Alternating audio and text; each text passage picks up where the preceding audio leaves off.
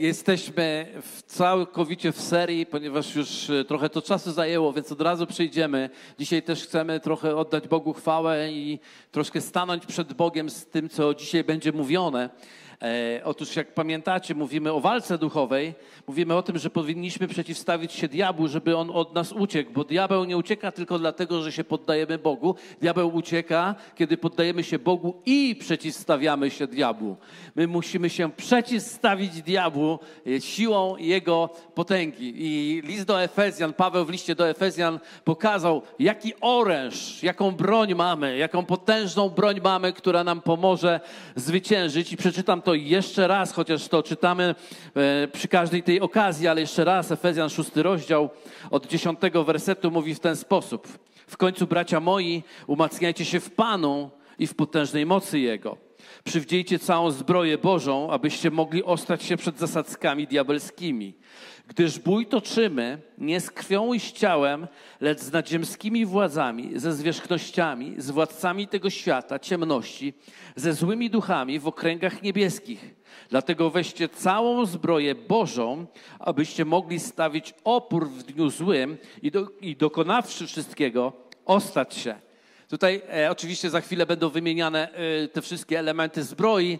Niemniej jednak z tego fragmentu, który już przeczytałem, wiemy trzy konkretne rzeczy. Pierwsza, pierwsza bardzo ważna rzecz, mamy konkretnego wroga.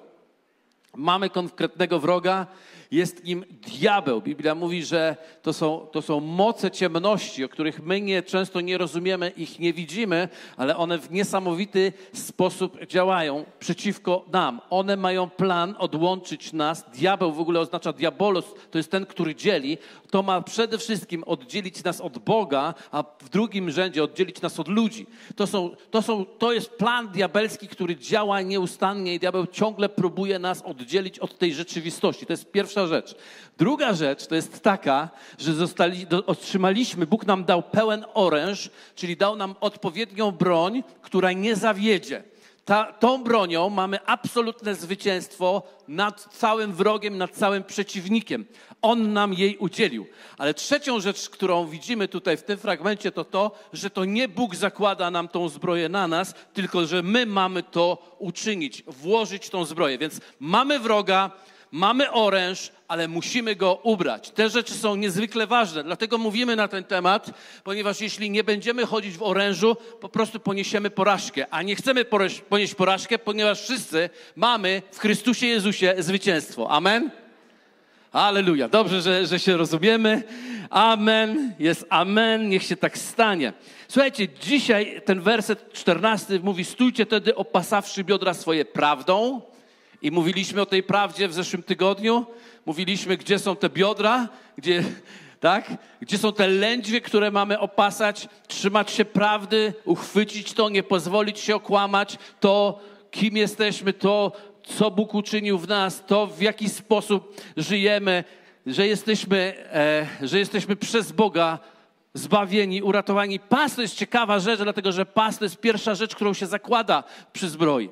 Bez tego nie można założyć pozostałych elementów zbroi. Natomiast drugim elementem zbroi, który jest tutaj wymieniony, to jest przywdziawszy pancerz sprawiedliwości. Powiedzmy razem pancerz sprawiedliwości.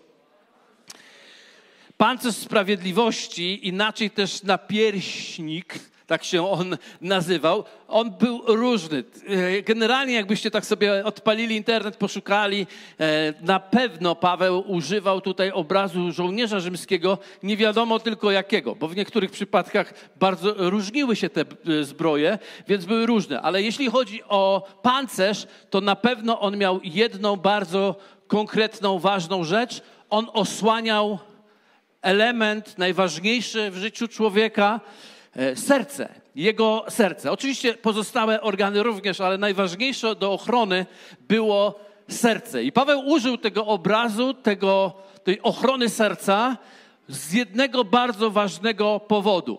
To jest element, który jest najbardziej, który my mamy najbardziej ze wszystkiego chronić w naszym życiu.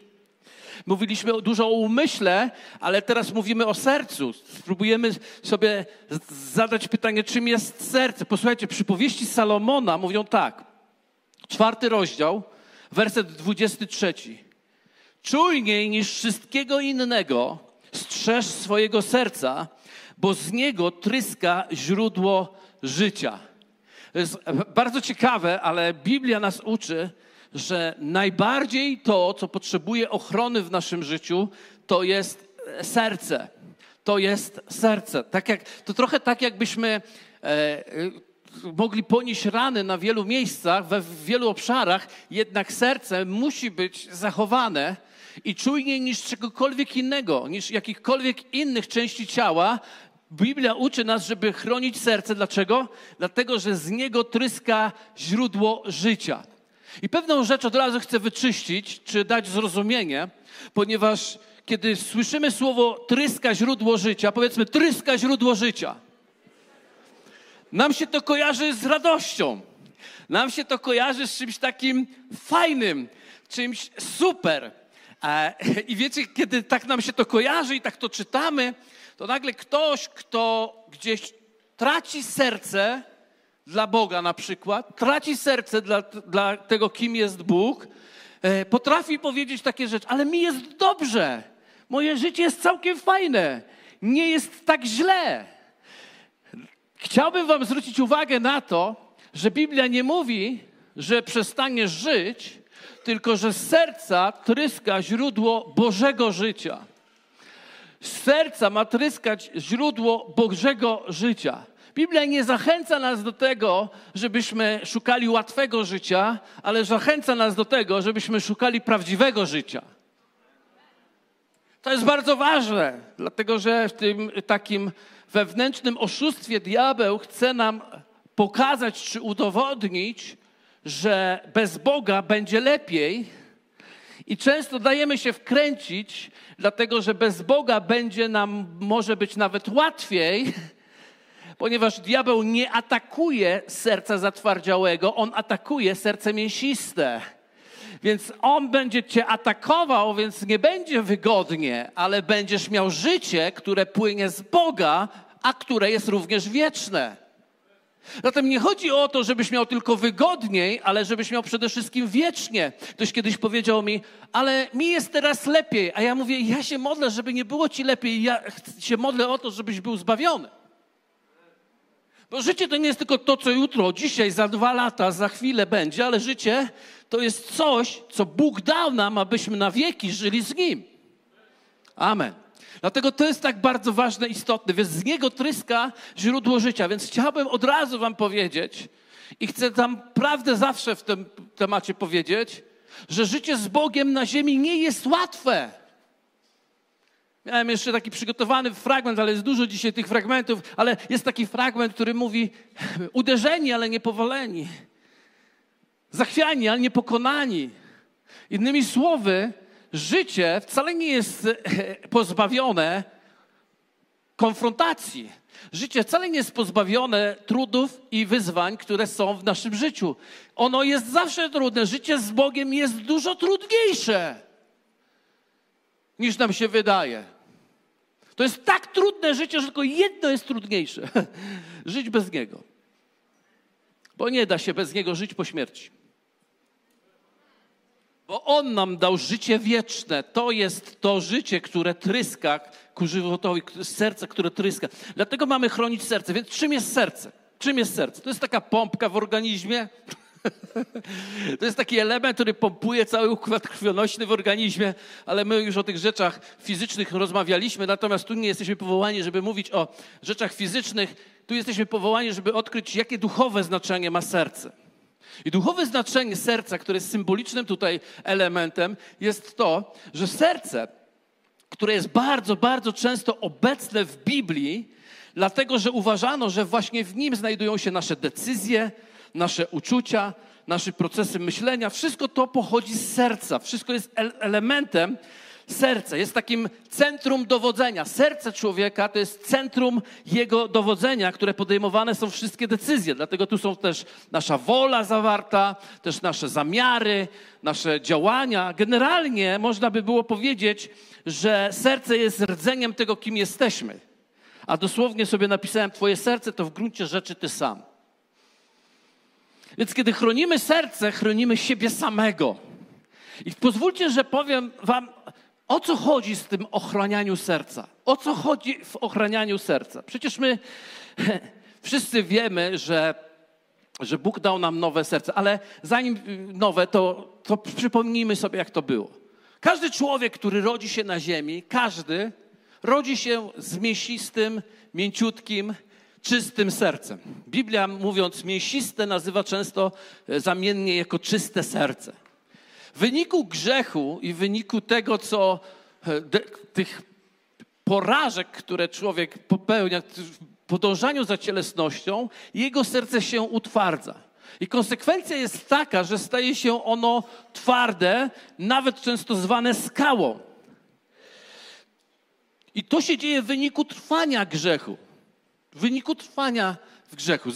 powiem Wam o pewnym procesie, dlatego że upadek sam nie zatwardza serca. Serce zatwardza trwanie w upadku.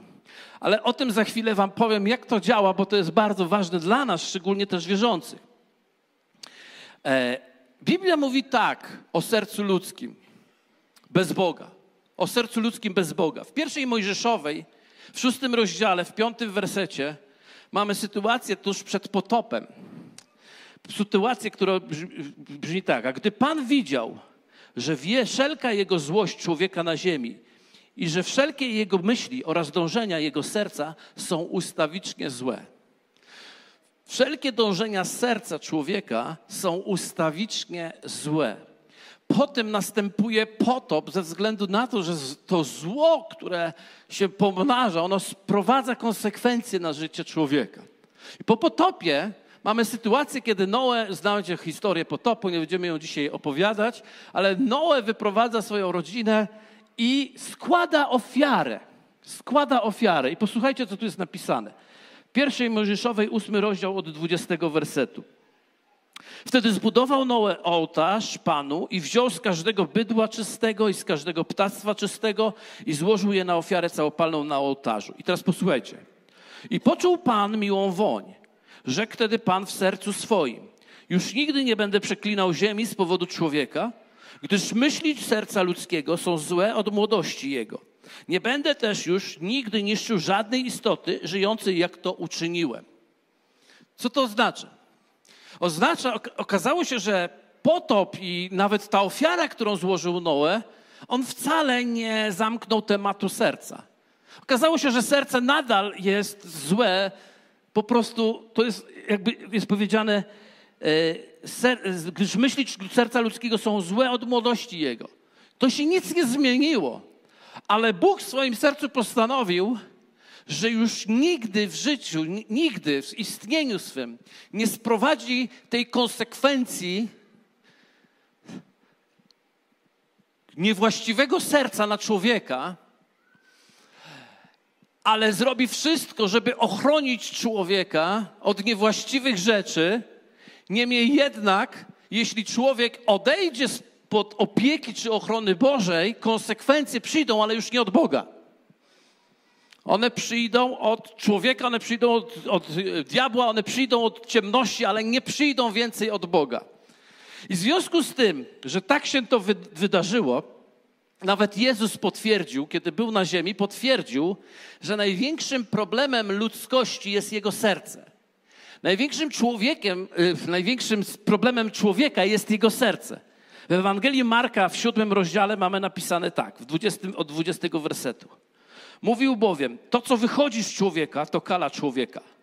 Albowiem z wnętrza serca ludzkiego pochodzą złe myśli, wszeteczeństwa, kradzieże, morderstwa, cudzołóstwo, chciwość, złość, podstęp, lubieżność, zawiść, bluźnierstwo, pycha, głupota. Wszystko to złe pochodzi z wnętrza i kala człowieka. Powiedzmy, zło pochodzi z serca ludzkiego z tego, co jest wewnętrzne, nie z tego, co jest zewnętrzne. Jezus powiedział: Nie zewnętrzne rzeczy ciebie kalają, ale to, co wychodzi z ciebie.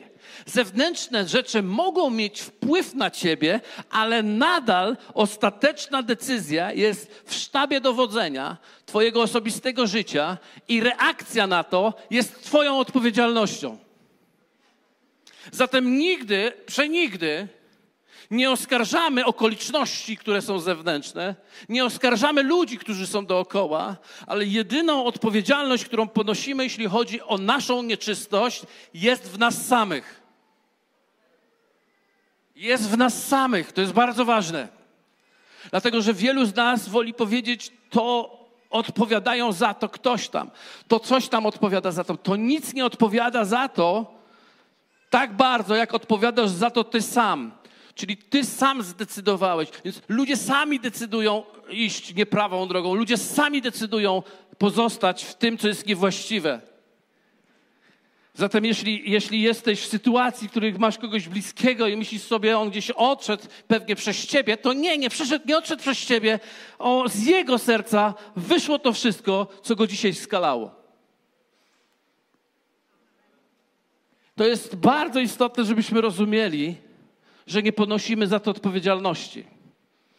Ale też, żebyśmy rozumieli, że nikt w naszym życiu nie ponosi za nas odpowiedzialności. Amen? To jest niezwykle bardzo ważne. Wszystko, co z serca wychodzi. Więc skoro tak jest, że człowiek znajdował się w tak zwanym zatwardziałym sercu, sercu z kamienia, w którym nie pochodzi nic dobrego, ale właściwie kalało człowieka i sprawiło, że człowiek powinien zasług, zasłużył sobie na potępienie, zasłużył na życie po prostu w potępieniu. Bóg ze swojej miłości dokonał czegoś nieprawdopodobnego.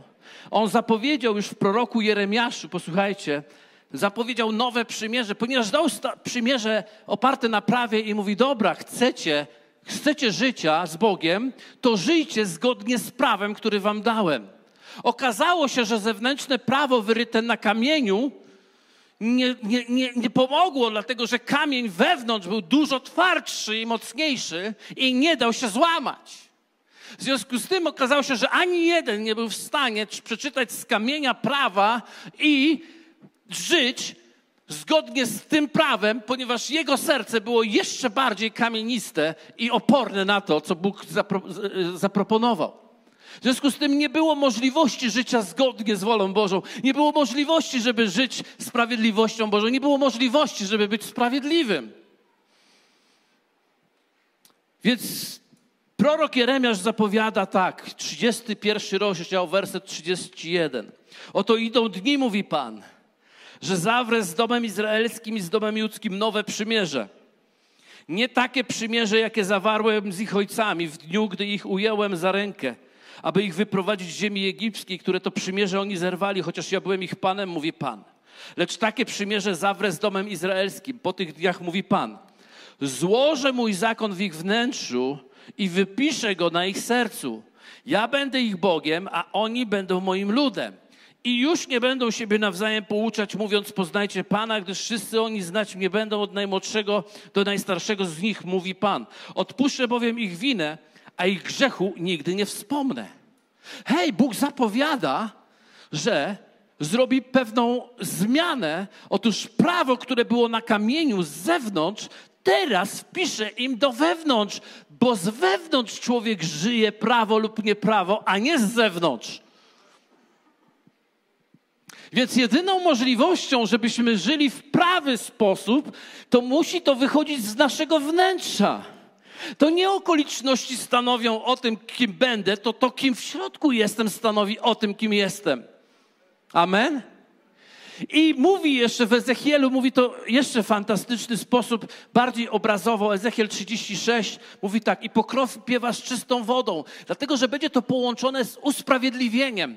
Otóż Bóg w pewnym momencie powie tak: Już nie zaliczę nic, co było nieprawe, nie zaliczę nic na ich konto, całkowicie ich oczyszczę.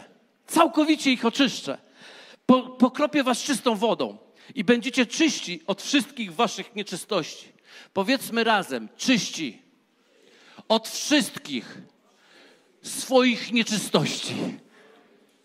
To jest przymierze, które zawarł Bóg z nami. To jest przymierze, które mówi o nowym przymierzu. Oczyszczę was z wszystkich waszych nieczystości nie, posłuchajcie, żebyście to zrozumieli, nie sprawię, że nie będzie nieczystości, oczyszczę was z nich. Nie można oczyścić z czegoś, czego nie ma. On oczyszcza. On oczyszcza. Ktoś powiedział, no tak, te, co był, to co zrobiłem kiedyś, to on oczyścił. Hej, a wiesz czym on oczyścił? Wiesz czym on oczyścił? On oczyścił ciebie ofiarą sprzed dwóch tysięcy lat. A dwa tysiące lat temu twoje teraz przeszłe grzechy były w przyszłości dopiero. Dlaczego grzechy w przyszłości, które już przeżyłeś, są oczyszczone, a grzechy, które będą w przyszłości, miałyby być nieoczyszczone?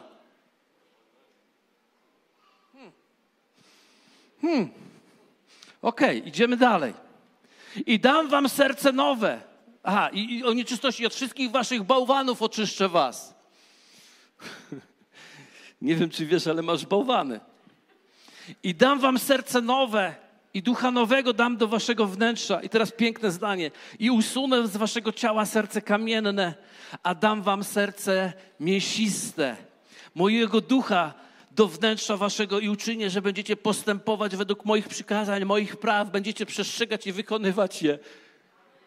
On nie mówi, uczynisz, że będziesz postępował dobrze. Nie, on mówi, ja uczynię, że będziesz postępował dobrze.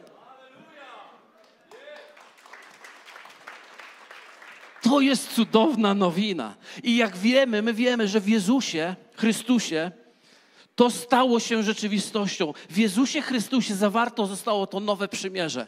Ono jest prawdziwe. Ilu z Was wie, że ono jest pełne? Ilu z Was wie, że ono jest doskonałe? Ilu z Was wie, że to przymierze nie, nie, ma, nie, nie ma skazy? To nie jest częściowo zapłata, przedpłata do jakiejś e, przyszłości.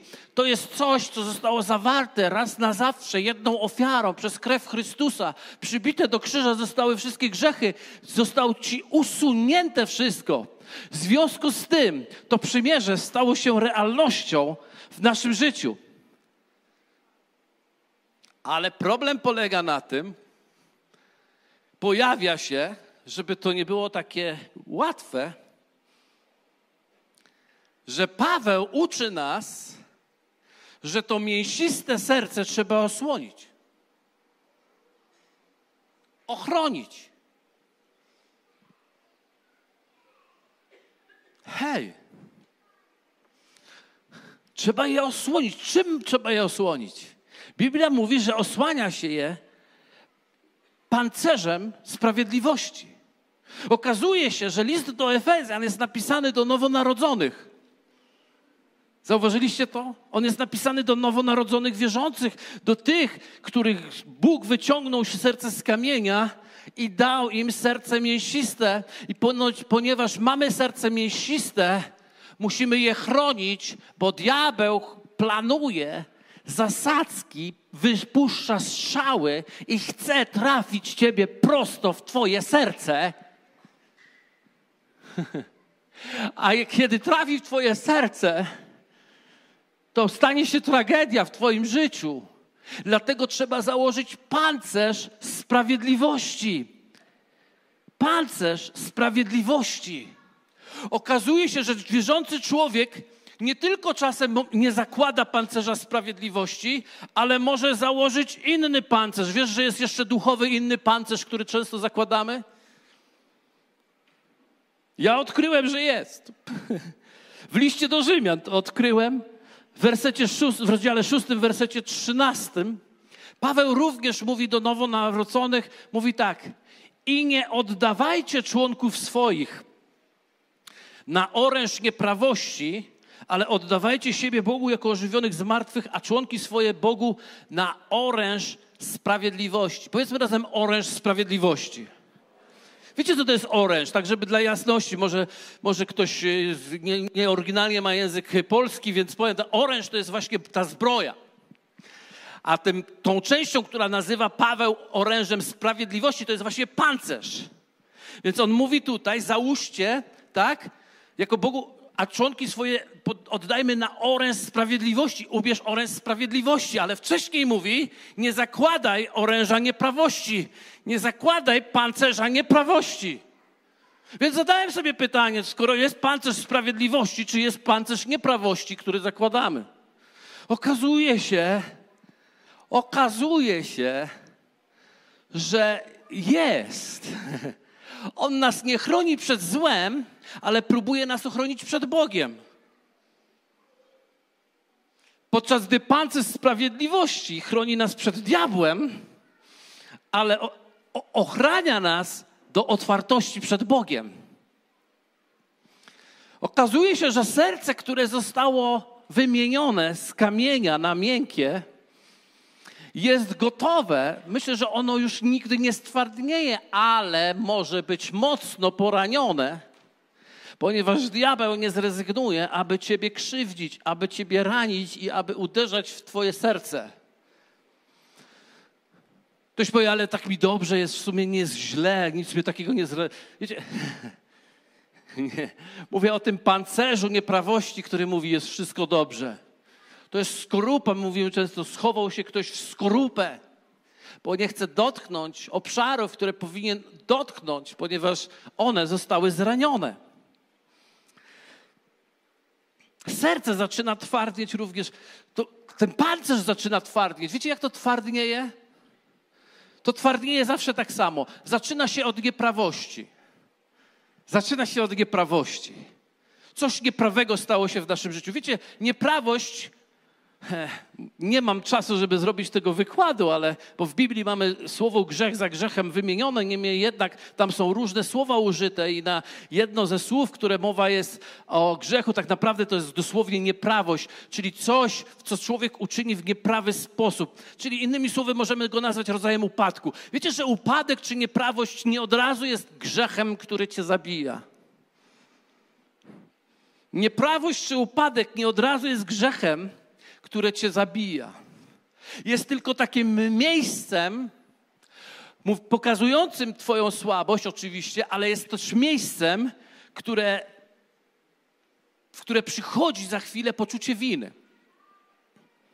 Kiedy przychodzi poczucie winy, to poczucie winy jest atakowane przez, jest atakowane przez wstyd. To znaczy, nie możesz sobie poradzić z poczuciem winy, nie możesz, zaczynasz się wstydzić tego wszystkiego, ale kiedy zaczynasz się wstydzić tego wszystkiego, to powoduje, że to nas powstrzymuje przed przyjściem do Boga. A kiedy to nas powstrzymuje przed przyjściem do Boga, wtedy nieprawość zaczyna stawać się grzechem, bo grzechem jest nie mieć udziału w Bogu. O jest, nie wiem, za trudne na poranek niedzielny chyba. Ale na tym to polega. Dlatego Biblia mówi, sprawiedliwy siedem razy na dzień upada. Co to znaczy upadek sprawiedliwy? Nie, że się potnął i upadł, tylko sprawiedliwy upada, to znaczy czyni nieprawość, ale nadal jest sprawiedliwy. To nie upadek powoduje, że jest niesprawiedliwy. Biblia mówi, sprawiedliwy siedem razy na dzień upada, ale za każdym razem powstaje. To jest sprawiedliwość. Ja mogę sobie uświadomić swoje człowieczeństwo, mogę uświadomić swoją słabość, ale nigdy nie przestanę mieć świadomości Bożej mocy, miłości i Jego chwały. W związku z tym nadal powstaje, ponieważ On mnie nie odrzucał. Mało tego, znał mój upadek, zanim upadłem. Halo. Kiedy my jednak upadamy, nie mając pancerza sprawiedliwości, diabeł podsyła nam koncepcję, że Bóg już z nami nie chce żyć. Że, za, że jest nami, że już nas nie kocha tak, jak nas kochał, bo myśmy go rozczarowali. Więc taki grzech, kiedy ty nie powstajesz, rodzi się grzech. Zaczyna być coraz mocniejszy, który staje się kolcem w naszym sumieniu i jeśli nic nie zmienimy, jeśli nic nie zmienimy z tym, będziemy w tym trwać, to jedynym ratunkiem zostaje zatwardzić się na to wszystko, bo nie damy rady wewnątrz, a to z kolei powoduje, że pozbawia nas to Bożego życia. I przestajemy odczuwać i doświadczać Boże życie, nawet jeżeli zaczyna być coś łatwiej bo zatwardziliśmy swoje serce. Już nie przyjdę, już nie będę modlić, już nie otworzę Biblii, już nie wejdę do kościoła, już nie będę o tym rozmawiał, już nie mówcie do mnie, nie mówcie do mnie, nie mówcie do mnie. a jednocześnie możesz powiedzieć: Jestem wolny, jestem wolny. Jeżeli jesteś wolny, dlaczego cię drażni słowo Bóg? Dlaczego cię drażni, kiedy chcemy się z Tobą modlić? Wolny jest wolny. Amen. Natomiast musimy przestać, musimy rozumieć, że to, że ktoś jest oszukany, nie oznacza, że jest wolny. Amen. Czym jest zatem założenie pancerza sprawiedliwości? Czym to jest? Co to jest pancerz sprawiedliwości? Pancerz sprawiedliwości to jest nic innego jak ofiara Jezusa, która uczyniła Ciebie sprawiedliwym.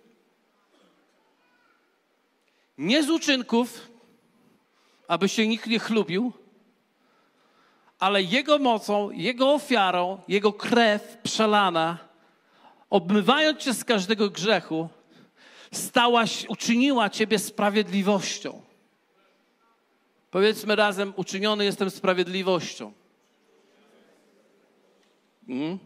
Drugi Koryntian przeczytam najpierw, bo, bo to jest ważne, 5,21, żebyś to widział, że nic nie powiedziałeś zdrożnego w tej chwili. Drugi list do Koryntian 5:21 mówi: On to, który nie znał grzechu, za nas uczynił, grzechem uczynił, abyśmy w nim stali się sprawiedliwością Bożą. Kim się mamy z nim stać? Kim żeśmy się stali przez jego ofiarę? Sprawiedliwością Bożą. Dlatego pancerz sprawiedliwości ja napisałem nawet w moim tytule: Pancerz sprawiedliwości, myślnik, nie daj się wrobić. Pancerz sprawiedliwości to jest zachowanie swojego centrum dowodzenia w świadomości, że jesteś sprawiedliwością Bożą, nie z Twoich to uczynków, nie z Twoich to dzieł, ale przez Chrystusa Jezusa. Dlatego nie pozwolisz się wyrwać z relacji z Bogiem. Nie pozwolisz się wyrwać z relacji z Bogiem. Bóg Pancerz sprawiedliwości to jest Twoja relacja z Bogiem. Pancerz sprawiedliwości to jest Twoja relacja z Bogiem, bo kiedy masz relację z Bogiem, ja nie mówię teraz, słuchajcie, musicie to dobrze zrozumieć, nie mówię, że jesteś zapisany gdzieś. To jest bardzo ważne, bo często tak skracamy i myślimy, a jestem zapisany, to mam relację z Bogiem. Nie, nie, nie, nie. Można być zapisanym wszędzie i nie mieć nadal relacji z Bogiem. Mówię tu o Twojej osobistej relacji z Bogiem. Twoja osobista relacja z Bogiem przeprowadzi Cię przez każdą sytuację Twojej niedoskonałości w sposób cudowny, sprawiedliwy i uświęcony.